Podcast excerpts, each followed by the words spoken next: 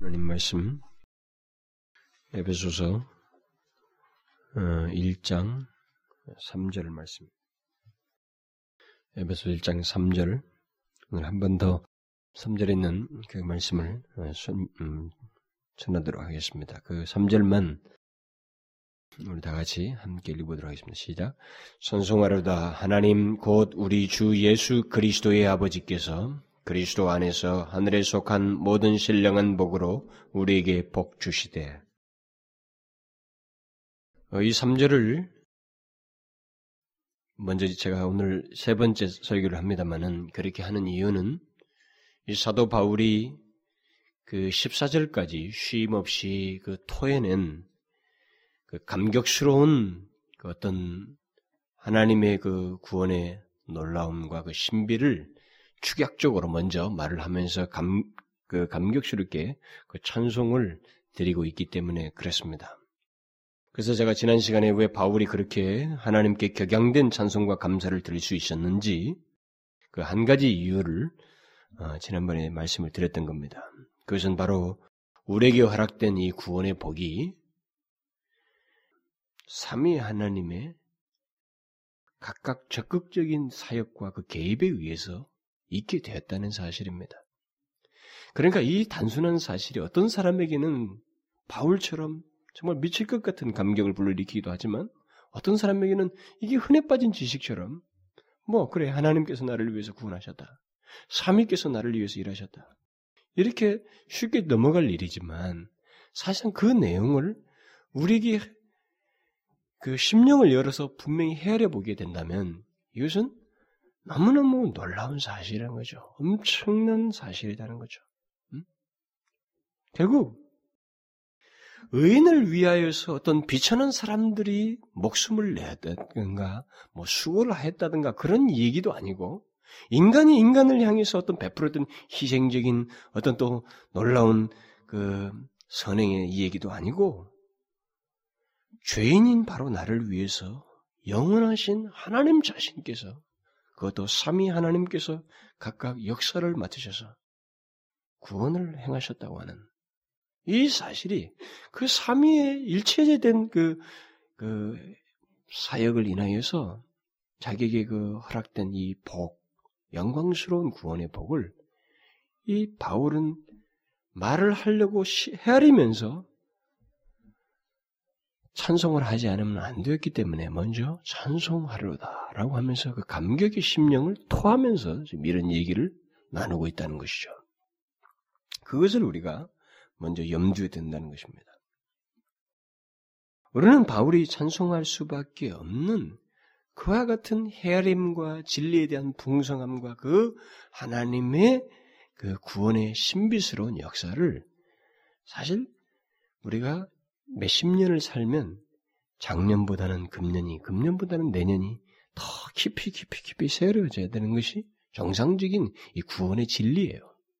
어떤 사람은 예수를 믿으면서 예수께서 나를 위해서 십자가에 죽으셨다. 하나님께서 나를 위해서 구원하셨다라고 하는 이 사실이 들으면 들을수록 귀에 달아져 가지고 더 이상 신선감이 없는 지식으로 남고 하나도 감사할 마음이 생기지 않는다면 그 영혼은 죽어가고 있는 것입니다.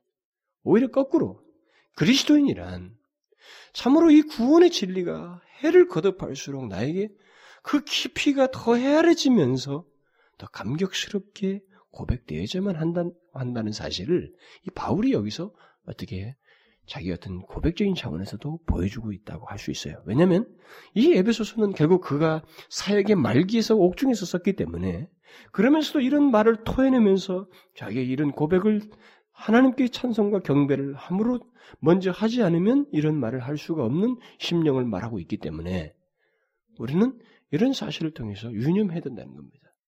알면 알수록 해를 거듭하면 거듭할수록 나를 향한 이 삼위 하나님의 구원의 신비가 더 깊어져서 더 깊은 감격으로 감사로 이어져야만 한다는 것이죠. 그것이 성경에서 우리가 여기서 얻을 수 있는 어떤 한 모습입니다. 이제 바울이 또 찬성할 수밖에 없는 또 다른 한 가지 이유를 이제 삼위 하나님 이런 문제를 얘기하지만 또 다른 이제 한 가지 이유를 어, 떤 소수를 하고 있는데 오늘 본문에서 그것을 제가 오늘 또 말씀을 드리려고 하는 것입니다. 바울은 여기 3절에서 뒤에 상세히 언급할 그리스도인의 그 복이 어떤 성질의 것인지를 어떤 한 용어로 규정을 해주고 있습니다. 그것은 그리스도인들에게 주어진 복은 하늘을 속한 복이라고 하는 이런 서술을 하고 있어요. 그것을 뒤에 가서 상세히 설명합니다. 성부와 성자와 성령 하나님에 의해서 되어진 일이라고 하는 엄청난 얘기를 뒤에서 꺼냅니다. 근데 그 모든 것이 결국은 이 세상에 있을 수 있는 것이 아니라고 하는 그러면서 하늘에 속한 복이라고 하는 이런 단정을 먼저 짓고 있는 것입니다. 여기서 바울이 이렇게 단정 짓고 있는 이 복의 성질, 다시 말하면 하늘에 속한 복이라는 것을 우리가 이해하지 못하게 되면 우리는 여기 뒤에서 나오는 이 3, 1장 이 뒤, 후, 어, 4절 이하에서 나오는 그런 내용들 뿐만 아니라 이 예배소서에서 언급되고 있는 많은 내용들이 그 응축되어 있는 많은 진리들이 그냥 깊이 없이 우리 가운데 충분한 이해가 없이 충분한 깨달음 없이 그냥 전달될 가능성이 많이 있어요. 그러니까 충분히 이해를 못하게 되게 됩니다. 뒤에 있는 내용들을. 이거 왜 그러냐면 바울은 여기서 이 하늘에 속한이라는 이 말을 여기서만 언급하는 게 아니고 에베소서 무려 다섯 번을 언급하는데 공교롭게도 이 말을 다른 그의 서신에서는 일체 언급하고 있지 않다는 것입니다. 꼭 이 에베소서에서만 이 단어를 다섯 번을 쓰고 있어요. 그러고 있기 때문에 이 에베소서에서 이것을 이렇게 강조했을 때는 모든 내용의 흐름 속에서 굉장히 중요한 어떤 의미를 염두에 두고 어, 진리를 지금 얘기하고 있다라고 하는 사실을 우리가 예상할 수가 있는 것입니다. 여기 1장 3절에서 나오지만 1장 23절, 2장 6절, 3장 10절, 6장 12절에서 이것이 다섯 번에 걸쳐서 반복하고 있습니다. 그렇게 함으로써 바울은 이 예배소서에서 한 가지를 계속 견지하고 있는 것입니다. 그것은 그리스도인에게 있는 모든 것, 그것이 무엇이든, 그의 신분이든, 그가 살아야 할 삶이든 그에게 있는 사고 방식이든 삶의 체계든 가치관이든 그리고 심지어 그가 처하는 최후의 상태이든 심지어 이 땅에서 사는 영적인 씨름에 관한 문제이든 이 모든 것은 하늘에 속하여서 된 일이라고 하는 사실을 강조해주고 있다는 것입니다. 그런 맥락에서 이 말은 굉장히 중요한 내용을 지금 이 예배소서 전체에서 흐름 속에서 가지고 있는 것입니다. 바울은 그리스도인이 소유하고 있는 모든 복은 하늘에 속한 것이다. 라는 사실을 여기서 단정해서 말하고 있습니다. 저는 먼저 이것을 설명을 하고 이 에베소서에서 강조하는 하늘에 속한 다른 이 말에 써 있던 다른 내용들을 조금 첨가, 어, 어, 첨가해서 좀 더 보충 설명을 하려고 합니다. 여러분은 우리가 그리스도인으로서 현재 얻게 된 모든 복이 우리가 지금 그리스도인으로서 지금 내게 되어진 모든 일, 음? 그리스도인이라고 하는 이 복으로 인해서 또 나에게 생기는 이 모든 것이 이게 하늘에 속한 것이라고 하는 이 사실을 여러분들은 생각해 보셨어요? 이걸 알고 있습니까? 이것은 굉장히 중요한 내용이에요. 그리스도인에게 있는 어떤 변화, 그리고 상태, 그리고 나에게서 그리스도인이 때문에 일어나는 이 모든 일이 결국은 하늘에 속하였기 때문에 일어난 일이라고 하는 사실을 알고 있느냐, 모르고 있느냐는 것은 굉장히 차이가 있어요. 우리 그리스도인의 삶에 있어서 굉장한 차이를 가져온다 이 말입니다. 어떤 사람들은 이런 것에 대해서 한 번도 진지하게 생각해 보지 않고 신앙생활을 해요. 그러다 보니까 자기에게 일어나는 모든 일을 지상적으로만 이해하려고 합니다. 이 세상적인 시각에서만 이해하려고 해요. 그러다 보니까 안 되는 겁니다. 이해가 안 돼요. 불평이 나오고 짜증이 나오고 예수 믿는 게 싫고 예수 믿는 것이 마치 속박 같고 모든 것이 나에게 걸림돌처럼 여기지고 구속처럼 여기집니다. 그래서 언제든지 예수 믿는 것은 내 편리에 따라서 발로 찰 수도 있고 들어갔다 나갔다 할 수도 있고 게으름도 피울 수 있는 것처럼 생각을 하는 것입니다. 그런 것들은 왜 그러냐? 여기서 말하는 그리스도인에게 그리스도인의 복이라고 하는 것이 하늘에 속한 것이라고 하는 이 사실을 진지하게 생각해 보지도 않았고 그 의미를 자기가 알지 못하고 있기 때문에 그런 것입니다. 바울은 지금 이 에베소서에서 그 중대한 의미를 결국은 계속 반복해서 강조해주고 있는 것입니다. 그것이 우리 그리스도인에게 있어서 굉장히 중요하다는 것이죠. 만일 사실 그것을 알지 못하고 우리가 신앙생활을 하게 되면 우리는 비극스러운 어떤 비극스럽게 하는 우리 신앙생활을 비극스럽게 하는 하나의 원인이 되고 말 것입니다. 그리스도인에게 있는 모든 복은 하늘에 속한 것이라고 말하면서 바울은 그 말이 포함하고 있는 어떤 내용이 분명히 있었기 때문에 있기 때문에 이 사람은 여기서 천송하리로다 라고 하는 이 감격과 함께 이런 표현을 하고 있다는 사실을 기억해야 됩니다. 왜? 왜 그것이 그렇게 감격스럽다는 것인가? 깊이 생각해보지 않고 그것을 풍성한 의미를 알지 못하는 사람에게는 이 바울이한말로 도무지 이해되지 않을 사람입니다. 응? 현재 내가 그리스도인이 되어서 누리고 있는 모든 것이 하늘에 속한 것이요. 삼위 하나님께서 주신 복이라는 사실을 생각하면서 바울이 감격스러워 했다면 이것은 다른 그런 똑같은 혜택을 받는 사람에게서 다른 그리스도인에게도 똑같이 감격스러워야 하는 어떤 내용이 되는 것입니다. 그러니까 이것은 우리가 이 시간에 진지하게 한번 점검해보고 우리가 체크를 해봐야 돼. 한번 진단을 해봐야 된다는 거죠. 우리가 예수를 믿으면서 이런 것들을 상실한 것이 아무것도 아닌 것 같지만 그리스도인이 신앙생활하면서 매가리 없이 신앙하는 것이 아무것도 아닌 것 같지만 그것은 사실 많은 문제를 포함하고 있어요. 그의 근본적인 영적인 문제 그리고 진리의 충분성 문제 이 충만함이 빠져 있는 겁니다. 그렇기 때문에 그리스도인들이 매가리가 없는 거예요. 신앙생활하면서 소위 감격이라고 하는 것이 없습니다. 감격을 찾아낼 수 있는 근거를 송두리째 던지고 사는 거예요. 던지고 예수를 믿는 것입니다. 충분한 근거와 내용이 이 바울이 여기서 말하는 것처럼 있는데도 잊어버려요. 생각지 않습니다. 거기에 대해서 깊이 하나님 앞에서 헤아려 보지 않아요. 그렇기 때문에 그리스도인이라는 이름을 갖고 있지만 비극스러운 신앙생활을 하는 겁니다. 현재 내가 교회를 오가고 하나님께 예배하고 찬송하다가 기뻐하고 말씀을 듣고 감격하고 기도하면서 눈물 흘리고 주님 말씀 따라서 살고자 힘쓰고 다른 형제들과 그리스도에 대해서 얘기하는 것이 즐거워서 교제하고 싶어 하고 막 그것을 기뻐하는 이런 모습이 사실 아무것도 아닌 것 같지만 이건 온통 하늘에 속한 거예요. 온통 하늘에 속한 겁니다. 뭐 대단하냐 이렇게 말할지 모르지만 그건 어떤 사람에게 해보라고 모방시켜도 될 수 있는 게 아닙니다. 이는 온통 하늘에 속한 거예요. 우리는 이 시간에 사실 그런 바울이 이렇게 감격스럽게 묘사해 준 이것을 우리가 다시 한번 쭉 상기시키면서 하, 잊혀졌던 내 자신의 정말 무지한 채 예수를 믿고 주의 진리를 너무 무시하면서 진리의 풍성함을 알지 못하고 축 처져서 예수 믿는 우리들을 좀 체크해야 돼요. 스스로 좀 체크해야 된다고. 책망을 해야 된다고. 바울은 이런 하늘에 속한 복을 가지고 있, 그것이 삼위 하나님을 통해서 주어졌다는 이 사실 때문에 감격해서 와, 격양된 찬송을 하는 거죠, 여기서. 응? 제가 말을 몇 번 말을 하지만 3절부터 14절까지 한 문장으로 내리 쏟는 거예요, 지금. 응? 숨을 못 쉬듯이. 쉼표가 없이 쏟아놓는 겁니다. 그러면 그런 감격스러운 내용에 해당되는 여기 하늘의 속한이라는 먼저 그 말의 뜻이 무엇인가?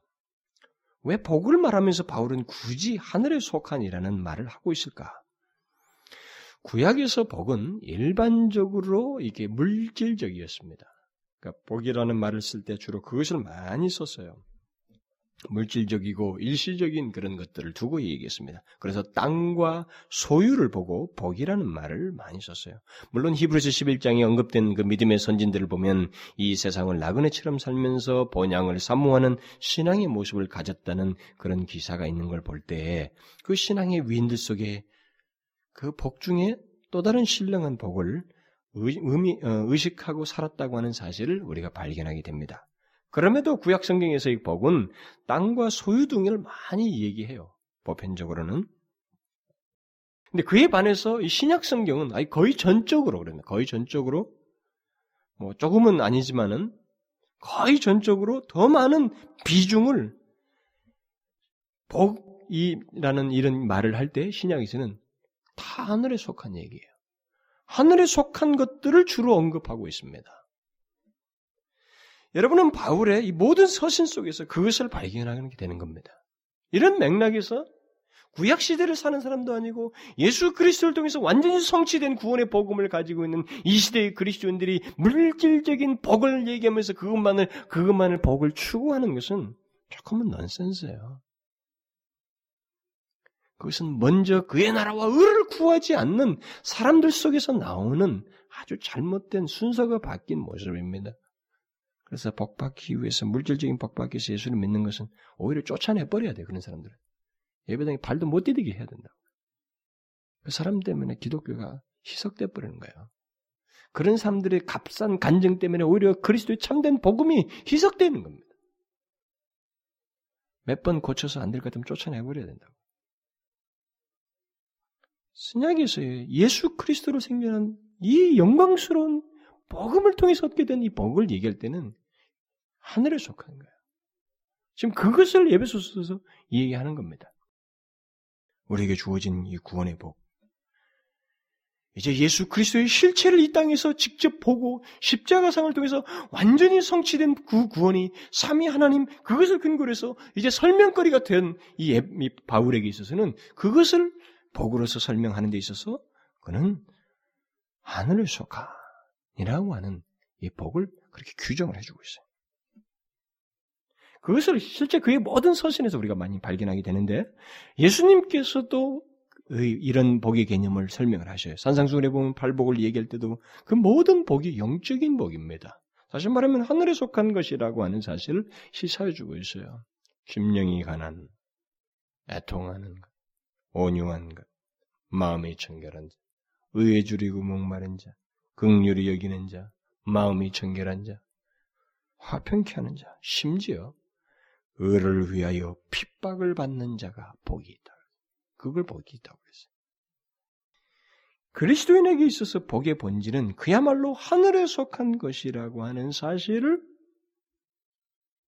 성경은 크게 강조해 주기 때문에 이것을 우리가 분명한 개념 정리를 할 필요가 있습니다.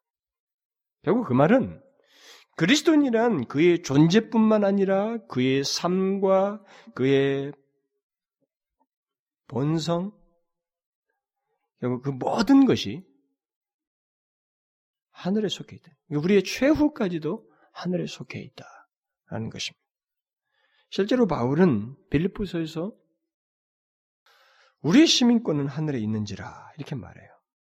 이 세상은 우리가 외국을 잠시 여행할 때 그 나라 그 시민이 아닌 사람으로서 그 여행할 때 느끼는 그 기분처럼 외국인처럼 살아가는 겁니다. 그리스도인에게 있어서는 이 세상은 그야말로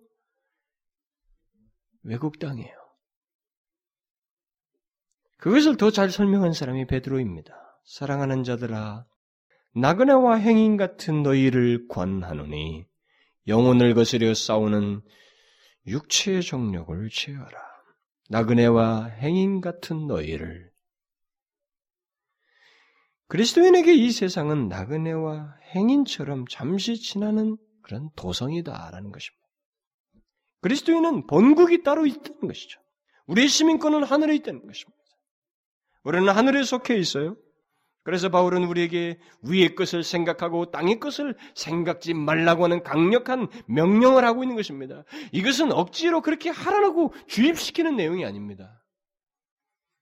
위의 것을 생각할 수밖에 없는 그래서 땅의 것을 생각지 않아야만 하는 그럴 수밖에 없다는 것입니다. 그리스도인은 하늘에 속해 있어서 위의 것을 생각하는 것이 당연하다라는 그런 시각에서 그런 말을 하는 거예요.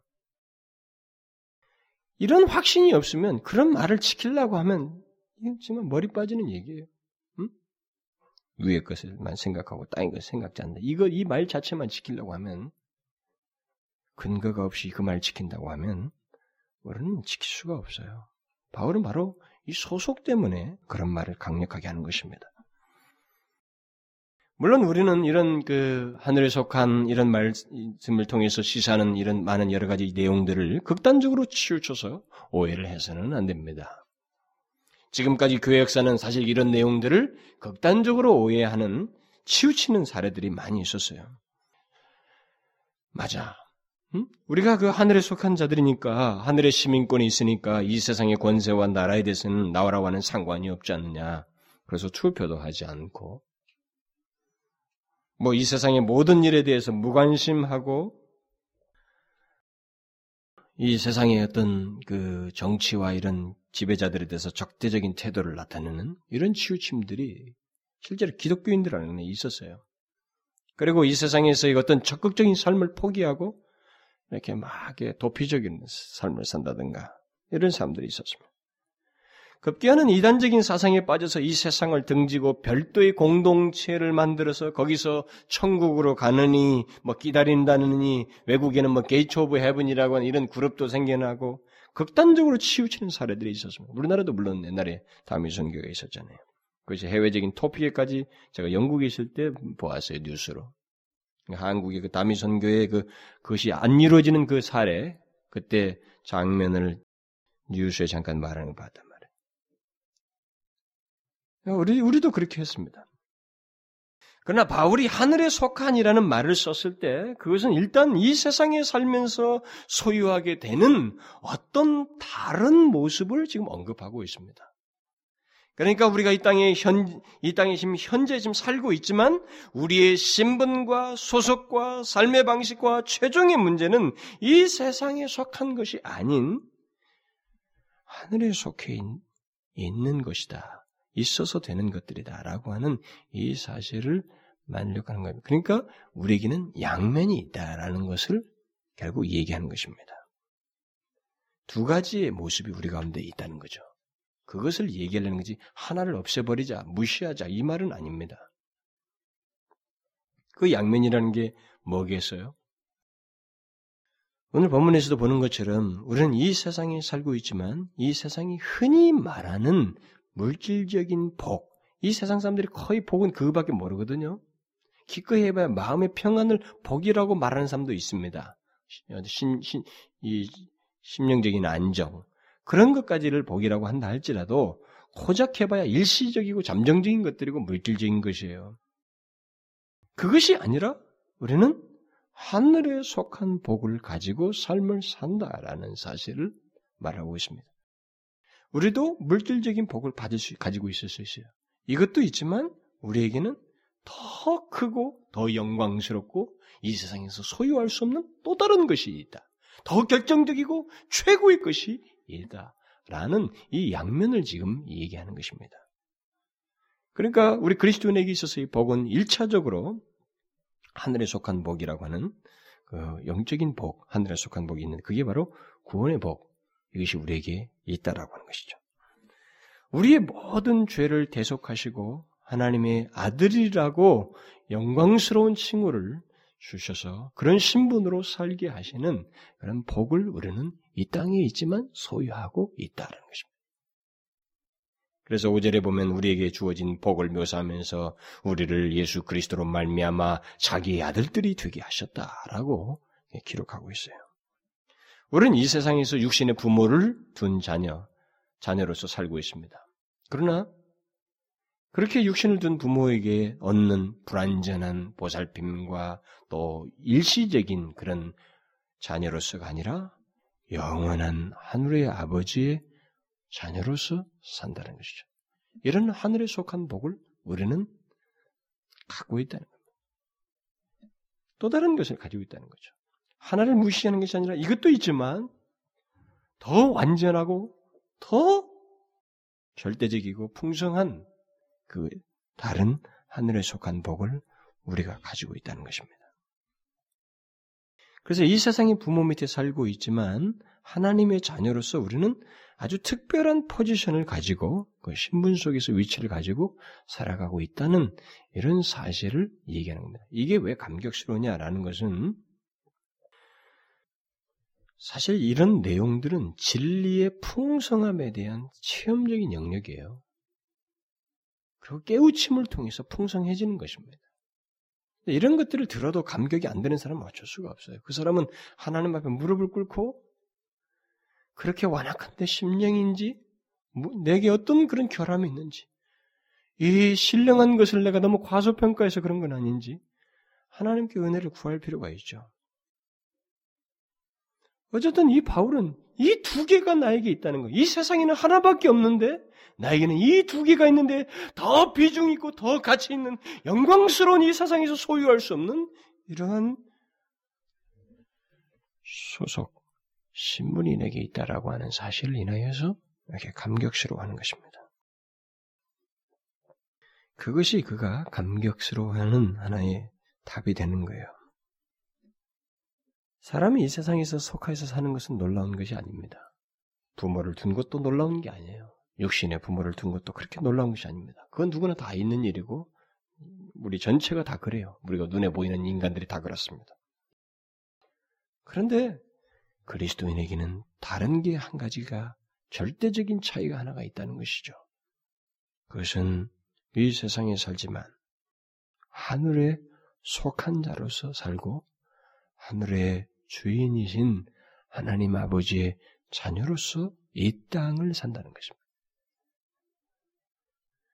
이 두 개의 소속과 신분을 가진 자는 일부라는 것입니다. 제한적이고 그것은 너무너무 특별하다는 거예요.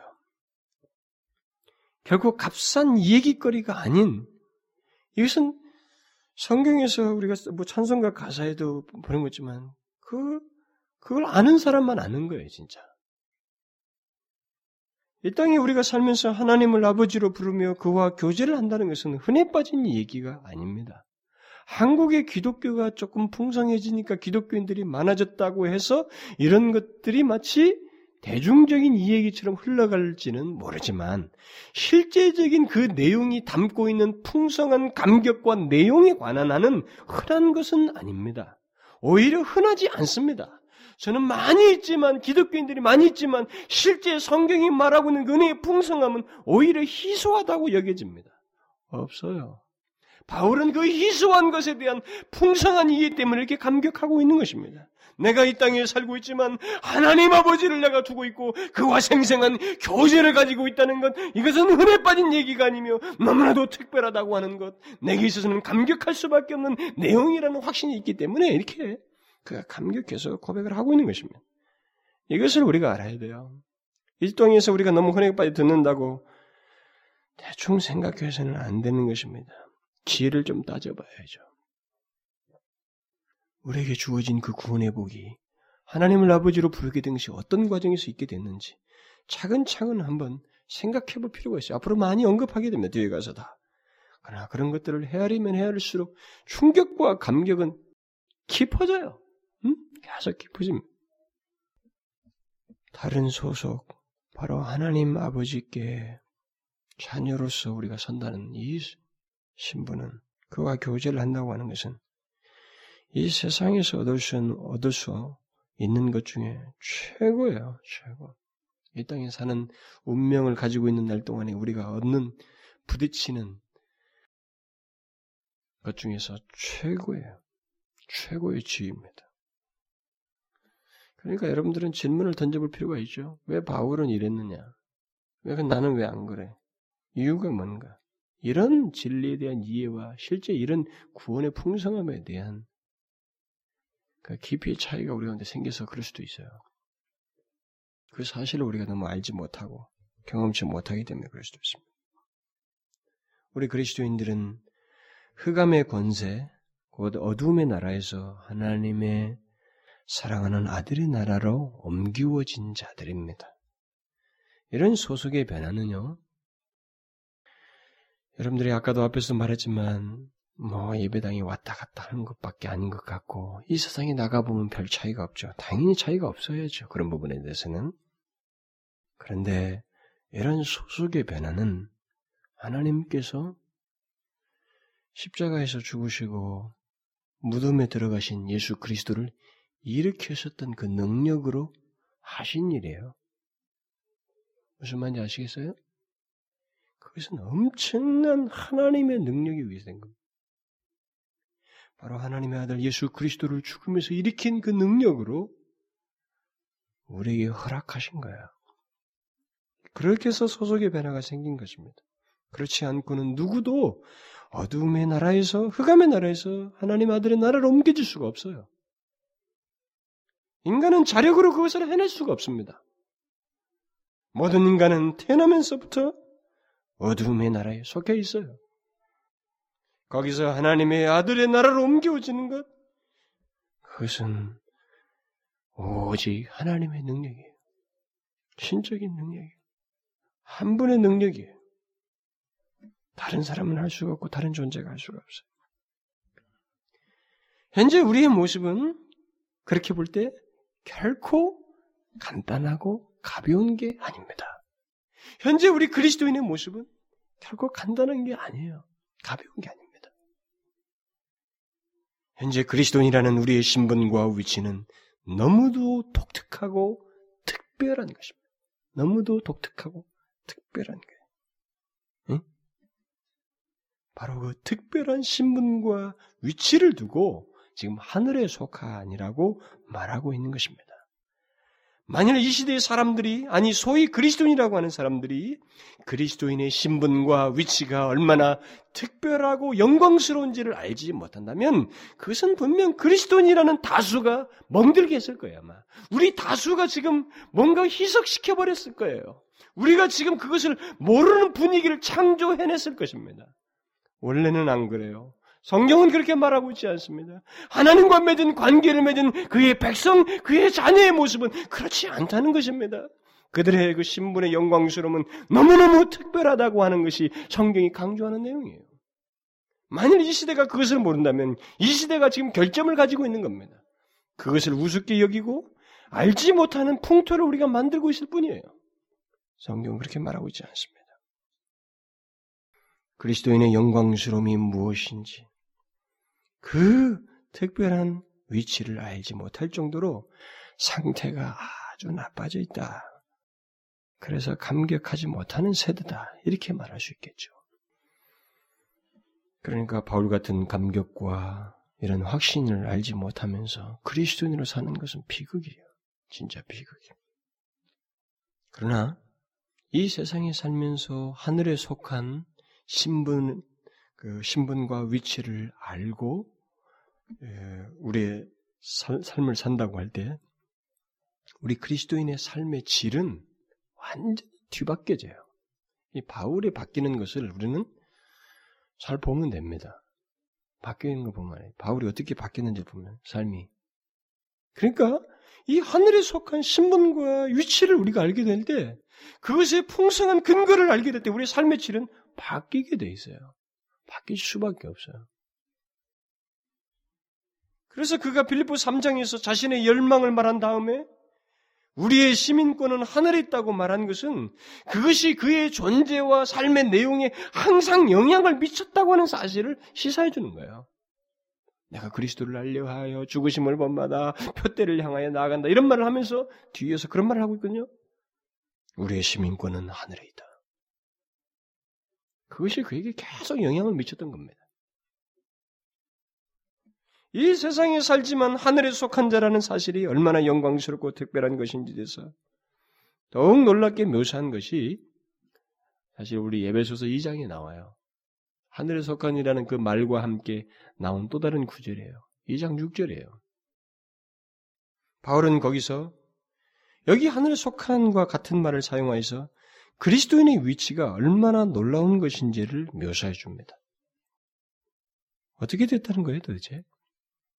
하나님께서 허물로 죽은 우리를 그리스도와 함께 살리셨고 또 함께 일으키사 그리스도 예수 안에서 함께 하늘에 앉히시니라고 나와 있습니다. 여기 하늘에가 하늘에 속한과 같은 그 말이에요. 이 말씀은 너무도 특별해서 잘 믿기지지 않을 정도입니다. 응? 이 말은 우리가 현재 그리스도 안에서 하늘에 앉아 있다는 겁니다. 응? 보세요. 우리가 그러니까 이 성경이 틀리든지 우리가 지금 잘못 느끼든지 둘 중에 하나인데 현재 우리가 그리스도 안에서 하늘에 앉아 있다는 거예요. 시제가 그래요. 부정과거예요. 우리가 현재 하늘에 앉아 있다는 것입니다. 도저히 상상이 안 되는 말을 지금 하고 있는 것입니다. 그러나 이것은 그리스도인에게 있어서 사실입니다. 분명히 바울은 좋다 장차 그렇게 될 것이다 이렇게 말하고 있지 않아요. 미래 시제를 쓰고 있지 않습니다. 하늘에 있게 될 것이다라고 말하고 있지 않습니다. 우리가 현재 거기에 있다고 말하고 있어요. 어떻게 이런 일이 있을 수 있을까? 우리가 현재 여기 있는데 어떻게 우리가 동시에 하늘에 있다는 것인가? 그러나 그것은 사실이에요. 영으로 우리는 현재 그리스도 안에서 하늘에 있습니다. 그런데 그것은 우리가 그리스도와 연합되었기 때문에 있게 되는 것입니다. 우리의 몸은 아직 이 지상에 있고 시간 세계에 있지만 우리의 영은 그리스도로 그리스도 안에서 구속받아 그와 함께 있습니다. 이제 우리에게 남은 것은 이 몸의 구속이에요. 몸의 구속이 남아있을 뿐입니다. 장차 이 몸의 구속이 이루어지게 될 겁니다. 그때 우리는 영광, 영으로뿐만 아니라 영광스럽게 된 몸으로 그리스도와 함께 거하게 될 것입니다. 그러나 비록 몸은 아직 아니지만 우리의 영은 하늘에 있습니다. 우리의 영이 하늘에 있다는 사실을 좀 더 정확히 이해하고 싶다면 저는 로이 존스 목사님이 이 부분에 대해서 잠깐 어떤 한 말을 한, 그, 했던 내용을 좀 그 한두 문장인데 그걸 좀 오히려 설명을 하는 것이 더 좋을 것 같아요. 그는 이런 제안을 합니다. 우리보다 앞서서 하나님 앞에 이른 영화로운 영들을 생각하면 된다는 것이죠. 이 세상을 떠난 그리스도인들은 죄와 싸우던 육신을 벗고 하나님 앞에 이미 이르렀습니다. 그런 면에서 보면 그들은 이 세상을 떠남으로써 우리보다 더욱 행복한 상태에 있는 것만은 사실입니다. 그렇죠? 왜냐하면 죄와 싸우는 문제가 이미 끝났기 때문에 더 이상 많은 씨름은 필요가 없으니까 그런 면에서 보면 우리보다 그들은 앞서 죽었던 죽어서 하나님 앞에 이른 아, 믿음의 선진들은 더 행복한 건 사실이에요. 그러나 그렇다고 그들이 우리보다 더 안전한 것은 아닙니다. 바로 이 문제예요. 응? 그들이 그리스도 안에 있는 것처럼 우리도 똑같이 그리스도 안에 있습니다. 그렇다고 그들이 더 안전하고 우리가 덜 안전한 것은 아니라는 것이죠. 지금 하나님 앞에 이른 영들도 이 땅에 있었을 때부터 그리스도 안에 있었고 그들은 죽어서 또 하늘에 가서 그리스도 안에 여전히 있을 뿐이 있는 것 뿐입니다. 우리도 그들과 똑같이 되고 있는 거예요. 지금 우리가 몸은 여기 있지만 그들이 과거에 그랬던 것처럼 똑같이 그리스도 영으로서 그리스도 안에서 하나님 하늘에 우리가 있는 것입니다. 그리스도와 함께. 그리스도 안에 있는 것과 지금 그 우리가 지금 여기 있으면서 그리스도 안에 있는 것과 똑같이 과거에 죽었던 사람들이 그 이 땅에 있을 때부터 그러더니 죽고 나서도 똑같이 그렇게 된 것은 그게 한 포인트라는 거예요. 그냥 변함이 없는 사실이라는 겁니다. 이 땅에 있을 때도 그들은 하나님 하늘에 속하여서 하늘에 있었고 영으로 죽어서도 그것을 구체적으로 확인만 했을 뿐입니다. 그렇다면 현재 우리가 그리스도 안에서 그와 함께 있으면 그 일은 이 2장 6절에서 말한 내용이 맞는 거예요. 몸은 여기 있지만 영으로서 우리가 하늘에 안침받아 있는 것입니다. 바울은 지금 그걸 얘기하고 있어요. 이것이 바울에게 있어서 너무나도 충격적이고 아주 놀라운 내용이 되는 것입니다. 오늘 이 하늘에 속한 말을 하면서 뒤에서 나오는 말할 내용들과 다 연결시켜서 얘기할 때 하늘에 속한이라는 말이 포함하는 풍성한 의미가 되는 것입니다. 그러니까 우리는 현재 그리스도와 함께 하늘에 안침받은 영들이나 별로 다를 바가 없다는 것입니다. 우리도 그들과 함께 영적으로는 하늘에 안침바 된 것입니다. 이것은 우리가 죽어도 변화가 생기지 않는 사실입니다. 현재나 장래나 하나도 달라질 것이 없다는 것이죠. 우리는 이미 하늘에 안침바 된 자입니다. 바울은 바로 그런 의미들을 다 알고 있었던 것입니다. 이런 사실들을 통해서 하늘에 속한 복이 얼마나 크고 영광스러운지를 그는 알고 있어서 감격스럽게 찬송하지 아니하면 말을 할 수가 없었던 것입니다. 하늘에 속한 복을 가진 자, 곧 그리스도인이 얼마나 특별한지, 응? 이 세상에 있지만 하늘에 속한 복을 가지고 있다는 것이 너무도 특이하고 특별한 축복이라고 하는 사실을 이 바울은 알고 있었습니다. 그러면 바로 그런 두 개의 세계를 가지고 사는 사람, 다시 말하면 이 세상에 속하지 않고 하늘에 속하여 사는 사람에게 있는 삶의 특징이 무엇일까? 그런 사람들에게 있는 하늘에 속한 사람에게 있는 삶의 특징은 무엇일까? 그런 이런 질문을 해볼 수 있어요. 왜냐하면 뒤에 가서 하늘에 속한이란 말을 하면서 그가 결국 그런 얘기를 언급하기 때문에 그렇습니다. 내가 하늘에 속한 복을 받은 자라는 사실과 내 자신의 상태 사이에 어떤 격을 느낀다면 우리는 이런 질문을 통해서 답을 구해봐야 됩니다.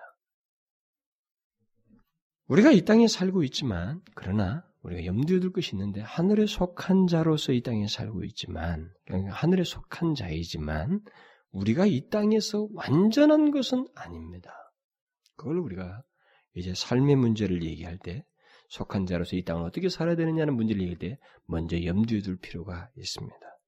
그래서 고린도 후서에 보면 바울이 그런 말을 하는 것입니다. 우리는 여기 있어 탄식하며 하늘로부터 오는 우리의 처소로 덧입기를 간절히 사모한다고 한 것처럼 우리는 육체 안에서 죄와 싸우는 일을 하고 있습니다. 이 말은 죄와 싸우는 다른 본성을 우리가 가지고 있다는 것입니다. 하늘에 속해 있지만 이 땅에 살면서 우리는 죄와 싸우는 다른 본성을 가지고 삶을 사는 자이다라는 것을 시사해 주는 것입니다. 그것이 결국 또 하나의 하늘에 속한 자의 특별함이에요. 음? 인간은 한 본성밖에 없습니다. 그런데 태어날 때부터 그 자연적인 본성밖에 없는 인간에게 우리에게 또 다른 본성이 생겼다는 것이죠. 결국 중생에 서 우리 안에 생기게 된 새로운 본성, 신령한 본성이 있어서 죄와 싸운다라는 것입니다. 그러니까 우리가 삶을 살 때 완전하지는 않지만 우리에게 하늘에 속한 자에게 특성은 뭐냐면 싸운다라는 것입니다. 다른 본성이 있어서 싸운다는 거예요. 그게 없으면 싸울 일이 안 생기는데 신령한 본성이 있기 때문에 싸운다는 것입니다. 응? 죄와 싸운다는 거. 이게 특징이에요.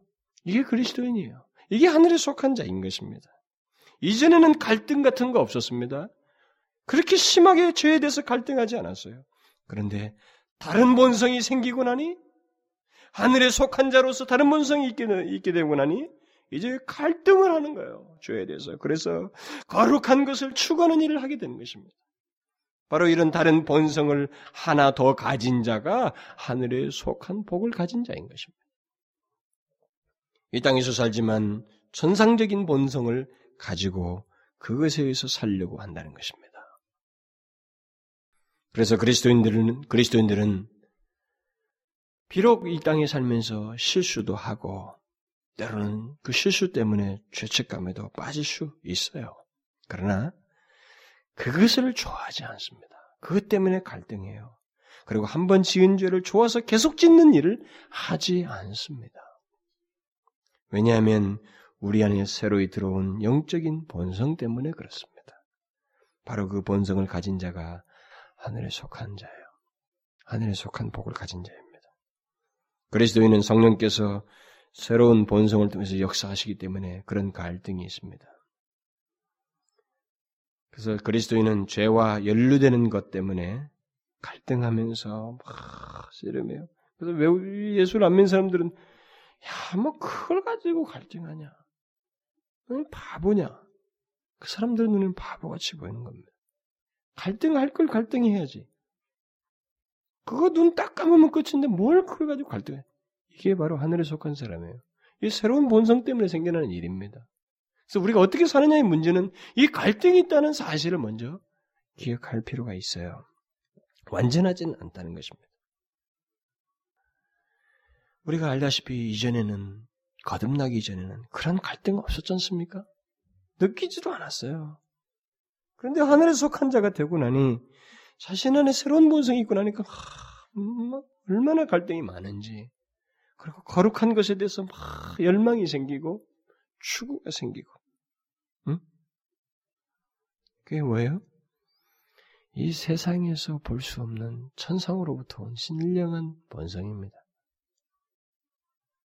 천상적인 본성에 의해서 결국 삶을 살게 되는 하늘에 속한 자의 특징이에요. 그게 시민권이 하늘에 있는 사람의 모습입니다. 우리는 바로 이 같은 소속, 신분, 새로운 본성, 그것에 따라서 세상을 다르게 보는 눈을 가지고 살아가는 그런 사람, 그게 바로 하늘에 속한 사람이에요. 그런데 말입니다. 바로 그것 때문에 하늘에 있는 또 다른 실체인 정사와 권세를 가진 하나님과 적대하는 마귀의 타겟이 된다는 것입니다. 그래서 하늘에 속한이라는 말을 쓸 때 그 단어를 마귀와 관련해서 6장에서 다시 한번 바울은 씁니다. 이 말은 뭐예요? 우리에게 싸움이 있게 된다는 거죠. 사단이 그런 특징 때문에 우리에게 계속 다른 것을 가지고 있게 다른 것이 없으면 그가 간섭할 이유가 없어요. 그의 자, 그의 자손처럼 그는 그의 아비입니다. 모든 예수를 알지 못하는 자의 아비예요. 그래서 그는 알아서 다스립니다. 알아서 본성대로 살고 자기 욕심대로 살고 죄를 죄로 여기지만 삶을 살게 돼요. 그런데 죄를 분별하면서 새로운 본성을 가지고 있기 때문에 그것이 타겟이 되는 겁니다. 그것이 적대가 적대자가 되는 거예요. 그래서 뭐라고 말합니까? 우리의 씨름은 혈과 육에 대한 것이 아니다. 음? 하늘의 또 다른 영과의 싸움이다라는 말을 바울이 얘기하는 것입니다. 이 새로운 본성을 가지고 새로운 소속을 가지고 있기 때문에 이 새로운 신분을 가지고 있기 때문에 사단이 이제 집중적인 공격의 대상으로 삼는 것입니다. 그래서 우리에게는 더 많은 유혹이 오는 것처럼 여겨져요. 왜냐하면 분별이 많이 되니까 많이 되는 것만큼 우리가 느끼기는 더 많은 유혹이 오는 것 같습니다. 실제로 사단은 우리를 그렇게 집중 공격을 합니다. 사단의 공격 대상은 그리스도인밖에 없어요. 넌 크리스천은 공격 대상이 아닙니다. 거기는 절개 결국 따르는 자들이지 순종하는 자이지 대적자가 아닙니다. 그래서 사단의 공격 대상은 오직 그리스도인밖에 없어요. 그러므로 여러분 하늘에 속한 이 신령한 복을 가졌다고 하는 것은 사단까지 간섭할 정도의 독특하고 특별한 게 하나님 외에 최고의 영물까지 개입하고 건드려야만 하는 독특한 존재다라는 것입니다. 이게 바로 하늘에 속한이라고 하는 말 속에 이 에베소에서 다섯 번에 걸쳐서 말하는 바울의 취지예요. 무슨 말인지 아시겠어요? 그리스도인. 하늘에 속한 복을 소유한 그리스도인이라고 하는 것은 이건 엄청난 얘기예요. 그것을 4절부터 14절까지 이제 장황하게 설명하는 겁니다. 그리고 6장까지 더 확장해서니 엄청난 얘기를 늘어놓습니다, 바울이. 그래서 이 예배소서는 보고 중에 보고예요. 최고의 교리서입니다. 여러분 기억하십시오. 우리는 하늘에 속한 자예요. 새로운 본성을 가지고 있습니다. 새로운 가치 체계를 가지고 살아요. 그리고 영어로는 하늘에 안침받은 자들입니다. 그리스도와 연합하여서. 앞선 믿음의 선진과 하나도 다를 바 없어요. 그들이 안전하고 우리 덜 안전한 거 아닙니다. 우리도 똑같이 안전해요. 60만력이 있을 뿐입니다. 죽으면 그들의 안정감을 똑같이 우리가 확인하게 됩니다. 변함이 없어요. 이 영광스러움을 잊지 마십시오. 이것은 굉장히 가치 있는 거예요. 이 세상에서. 독특하고 특별한 가치를 갖고 있습니다. 이것을 알고 사는 것이 귀해요. 그리고 바울처럼 감격할 수밖에 없는 내용이 되는 것입니다. 예? 기도합시다. 하나님 아버지, 참으로 하나님께서 우리를 위해서 행하신 일이 너무 크고 너무너무 놀랍습니다. 헤아릴 수가 없나이다. 바울은 그것을 조금이라도 생각하게 되었을 때 그는 마음이 미어졌던 것 같습니다. 그래 먼저 하나님 앞에 모든 말을 하기에 앞서서 찬송하는 그런 모습을 취하지 않고는 뒤의 내용을 말할 수 없었던 것 같습니다. 오 주님, 그가 가진 내용이 바로 우리에게도 동일한 내용인데 우리에게 잠시 감격이 사라진 것은 아닙니까? 오 주님, 찬송하기를 원합니다. 우리를 향해서 그 놀라운 일을 베푸신 하늘에 속한 복을 주신 하나님을 내내토록 찬송하기를 원합니다. 이것이 기쁨의 근거가 되게 하여 주옵소서. 이 세상 것을 취할 수 없는 근거가 되게 하여 주옵소서. 죄에 대해서 싸울 수밖에 없는 이유가 되기를 원합니다. 어, 하나님, 영광스러운 진리, 그 감격의 근거가 되어서 하루하루 살게 하시고, 하나님을 영화롭게 하는 저희들 되게 하여 주옵소서. 예수 그리스도의 이름으로 기도하옵나이다. 아멘.